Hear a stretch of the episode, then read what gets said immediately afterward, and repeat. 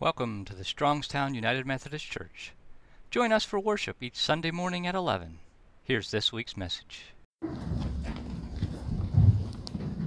My scripture reading today comes from Mark, excuse me, chapter 4, 26 through 34. If you open your Bibles, I hope that you'll keep them open because I'm going to be referring back to something prior to that. He also said, This is what the kingdom of God is like. A man scatters seed on the ground, night and day, whether he sleeps or gets up, the seed sprouts and grows, though he does not know how. All by itself, the soil produces grain. First the stalk, then the head, then the full kernel in the head. As soon as the grain is ripe, he puts a sickle to it, because the harvest has come. Again he said, What shall we say the kingdom of God is like? Or what parable shall we use to describe it? It is like a mustard seed, which is the smallest seed you plant in the ground. Yet when planted, it grows and becomes the largest of all garden plants, with such big branches that the birds of the air can perch in its shade. With many similar similar parables, Jesus spoke the word to them as much as they could understand. He did not say anything to them without using a parable, but when he was alone with his own disciples, he explained everything. This is the word of God for the people of God. Thanks be to God. I first wanted to mention the fact that he talks about everything in parables. This is a parable, it's two parables actually that I read. And if you look, Mark is really covered with parables. I was looking up this morning, and, and it said that a parable is a simple story uh, used to illustrate a moral or spiritual lesson. And most of the time, it was used by Jesus in the Gospels. But most of us don't realize there are parables actually in the Old Testament and, and other places in the New Testament that other people did use we always say Jesus did all the parables, but he spoke a lot in parables, and as you can see, he said that most of the time people didn't understand it. There's a lot of things about Scripture that I know we struggle to understand. Even his disciples had problems understanding. As you can see, it said that he had to explain everything to them when they were alone. Now, why he didn't explain that to everybody, I still don't understand that part. But I want you to think about the first one. It talks about the uh, seed in the ground. And he's saying that a seed, whether it's scattered, no matter where it is, that some of the seeds are going to grow no matter what. And they grow on their own in such a way that we don't understand how they grow.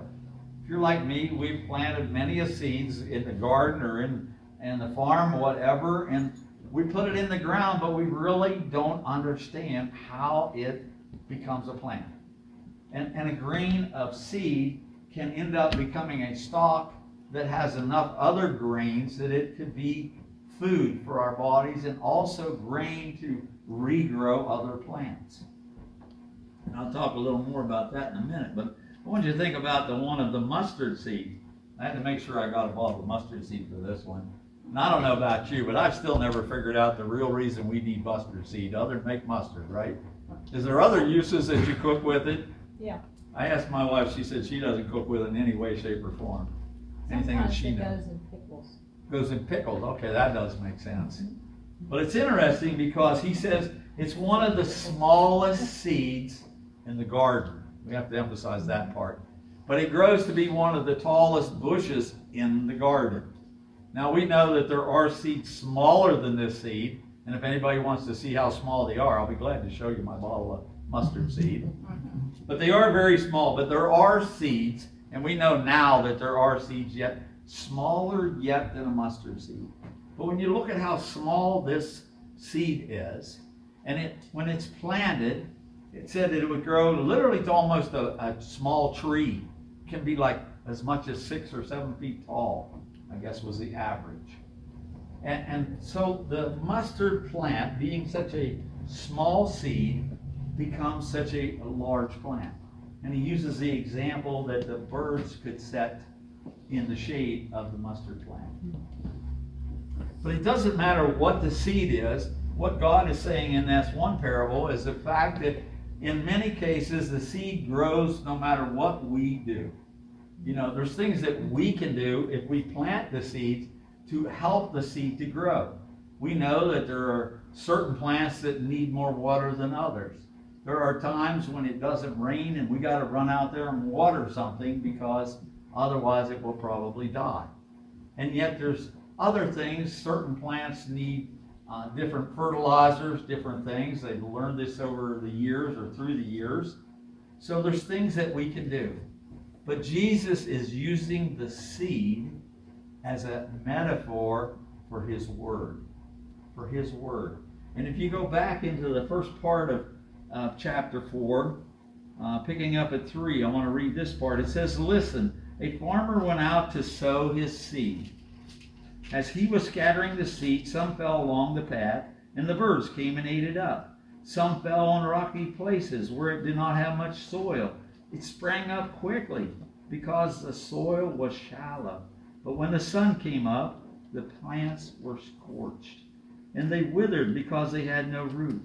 Other seed fell among the thorns, which grew up and choked the plants, so that they did not bear grain. Still other seed fell on good soil it came up, grew, and produced a crop multiplying 30, 60, or even a hundred times. And Jesus said, He who has ears to hear, let him hear. And, and we can read that over and over, and we get the metaphor of it that how, depending on the place that it was planted, the seeds, how it makes a difference. But I do want to read how he explains it better, starting at 13. He said, Don't you understand this parable? How then will you understand any parable? The farmer sows the word. The seed is the word. Some people are like seed along the path where the word is sown. As soon as they hear it, Satan comes and takes away the word that was sown on sown in them. And we know many times if we think back to our younger years, I know myself it was really easy you could hear something. You may be in church today. You hear something that you think this is really good. You know, I don't remember a lot of the parables when I was young. I remember a lot of the stories like uh, the, the Red Sea opening, and I was excited about that. That was an interesting story. How did he do that? You know, and we think about some of the stories we remember as children. And that's what he's trying to say. You may remember that, but what happened?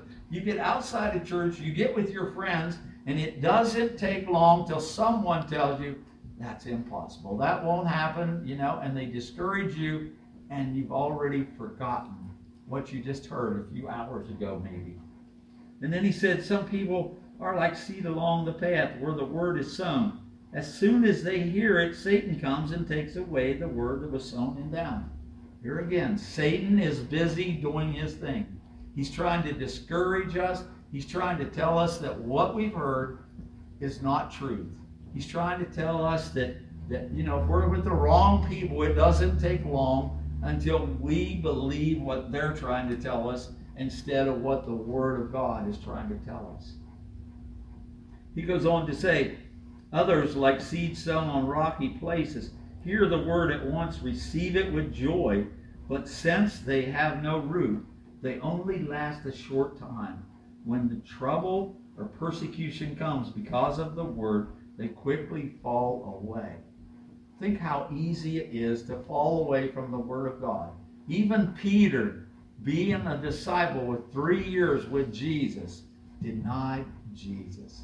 It was so easy to fall away when you're in the wrong predicament. It says, Still others, like seed sown among the thorns, hear the word, but the worries of life, the deceitful deceitfulness of wealth, and the desires for other things come in and choke the word, making it unfruitful. We know how easy that can happen. We understand how the thorns will choke out the seed. But think of how many Satan and Satan's people are choking out our word. We get with the wrong crowd. It makes a world of difference. And then it says, Others, like the seed sown on good soil, hear the word, accept it, and produce a crop 30, 60, or even 100 times what was sown. Think about that. We can multiply our lives by many, many times. Excuse me a second.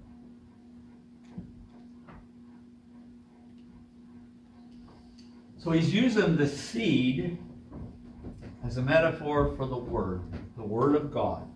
And we are, just like Jesus and his disciples, we are called to spread that Word. Just like the farmer spreads the seed to grow the crops, we are to spread the Word of God so that other people hear about God. Now, we don't always know whether when we spread that seed, whether it's taking root or what's happening. And sometimes we might hear about it later in our lives.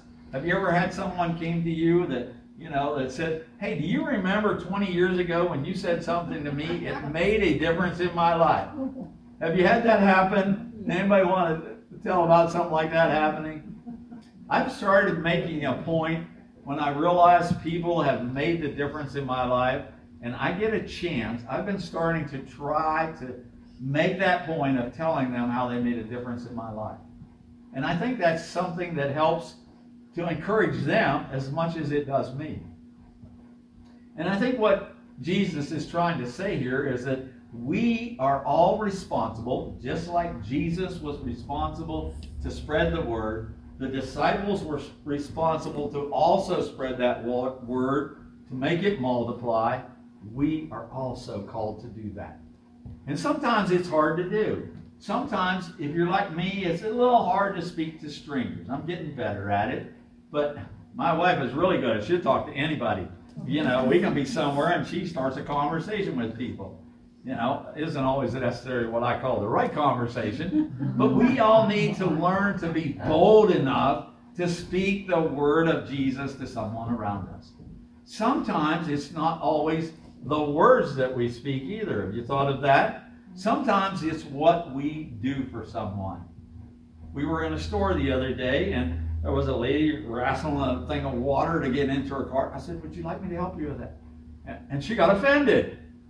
Sorry, she was a younger lady. She could handle it. She didn't want this old man to help her. But then there was another lady over said, Could you help me put a car uh, in my car? Yeah, I'll be glad to. So we can sometimes spread the word by doing good deeds to other people. It's not always the words we speak, but the actions that we do.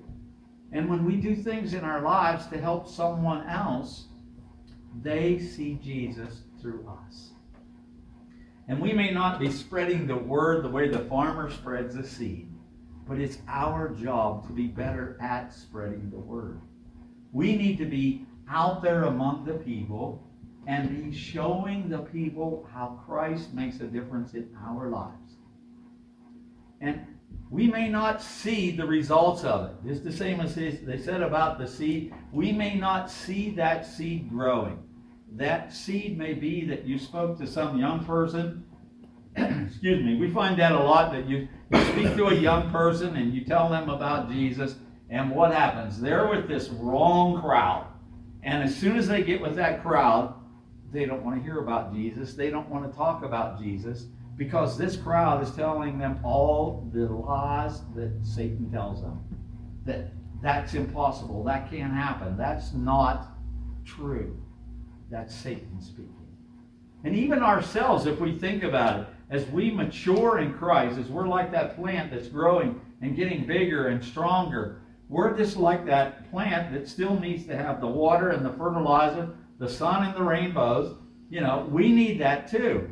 And as I told some of my pastor friends recently, we've had a year and a couple of months that's got to be hard on everybody. Everybody. We can all say that it's been a long year. And in that year, when we can't be with the people that we need to be with, we are lacking that encouragement that we need. And we're lacking the possibility of sharing that encouragement with someone else. As a pastor, I find that it's important for me to have friends that are pastors. You may not understand that, but if you were in the ministry, you would. And I notice other pastors say the same thing. we are trying now to get a lot of our organizations, like the ministerium and different things that we do, get it up and running now. That we can get together. Because if we spend an hour just exchanging what's going on in our lives, it makes a difference talking to someone that understands those things. And I'm sure you all have friends, maybe it's even family members, but usually it's the friends that we need that we can talk to, we can share our problems, share what's going on in our lives, and it makes a difference. It encourages us, encourages each one of us. It's like being fed the Word. Yes, we need to read the Bible, we need to study the Bible, but we need those friends that stand beside us and help to keep us accountable, help to keep us on the right track. And if we're with the wrong friends, if we have friends that are the people that are dragging us down, then maybe we need to get rid of those friends. Now we know that Jesus spent time with the sinners. He spent time with uh, all kind of people. I'm not even going to go into names, but all kind of people because he was trying to change their lives. So we still need to spend time with these people, but in a way that we're either changing their lives or if they're changing our lives, we need to get away from them. But we need to be like Jesus. We need to be out there among the people. We need to be sharing the word with the people planting the seeds. Planting the seeds. We may not see the growth of those seeds. We may not see that in our lifetime. We may not get to hear that someone says to you, You made a difference in my life. I can say that every one of you have made a difference in my life. In the last, believe it or not, I didn't realize it's six years I've been here. I kept thinking it was five.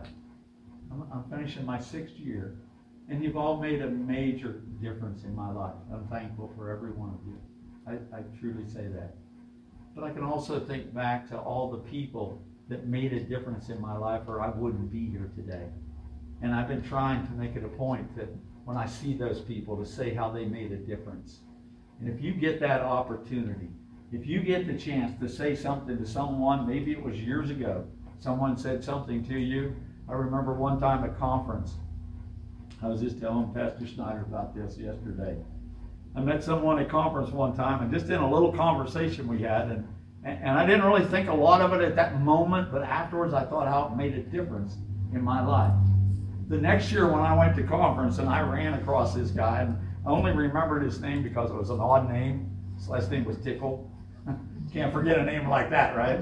And when I saw him the next year, I had to go over to him and say, you know, I, you probably don't even remember the conversation we had last year, but it, it made a difference in my life. And he looked at me in surprise at first, you know, and then we had another good conversation. But you meet people that make a difference in your life by the things they say, the things they do. And we need to be those kind of people. We need to be the kind of people that we're out there talking to others and that we're showing them that Christ is in our lives. Not always by the words, but by actions also. But what we do makes a difference in someone else's life. And if we're not sowing the seed, just like the farmer, if we can't sow the seed, where will we be? But even in the one parable, Jesus said that no matter whether we sow the seed or not, some of the seed's going to grow. Because the kingdom, even though it starts very small, like a mustard seed, you know, people rejected Jesus, they rejected the disciples, but he says that someday it will be the largest kingdom and that's what we want to be a part of that kingdom, do we not? We want to be a part of the Christian family that we can someday know that we will be with Christ in eternity. I, I just recently uh, heard a sermon I was talking about heaven and hell. You know, people do not want to hear the word hell, but there is a hell, and we need to know that. We need to remember that if our lives aren't the kind of lives that we need to be, where we're going to end up for an eternity eternity. That's a very long time. So I don't try to say that to you to scare you. I try to say that to encourage you. And may we, as a Christian family, encourage one another. Amen? Amen. Amen. Let's pray. Almighty God, you have given us the word. And sometimes we're like the disciples. We don't understand. You need to explain it. And I pray that you would open our minds Help us to be better at understanding your word. Help us to understand the parables as they teach us a lesson. But most of all, just help us to be the people you've called us to be. Help us to be like the farmer that plants the seed. May we plant the seeds of Christianity into those around us, to those who do not know you. May we be your hands and feet and face. May people see you through us. And may we encourage, encourage one another, encourage those new to the uh, to Christianity, those that are just learning about you. May we encourage them. May we strengthen one another in our beliefs. May we be there to help each other. Help us to live our lives in a way that's pleasing to you. Lord, we thank you. We thank you and praise you in the name of Jesus Christ. Amen. Turn to page two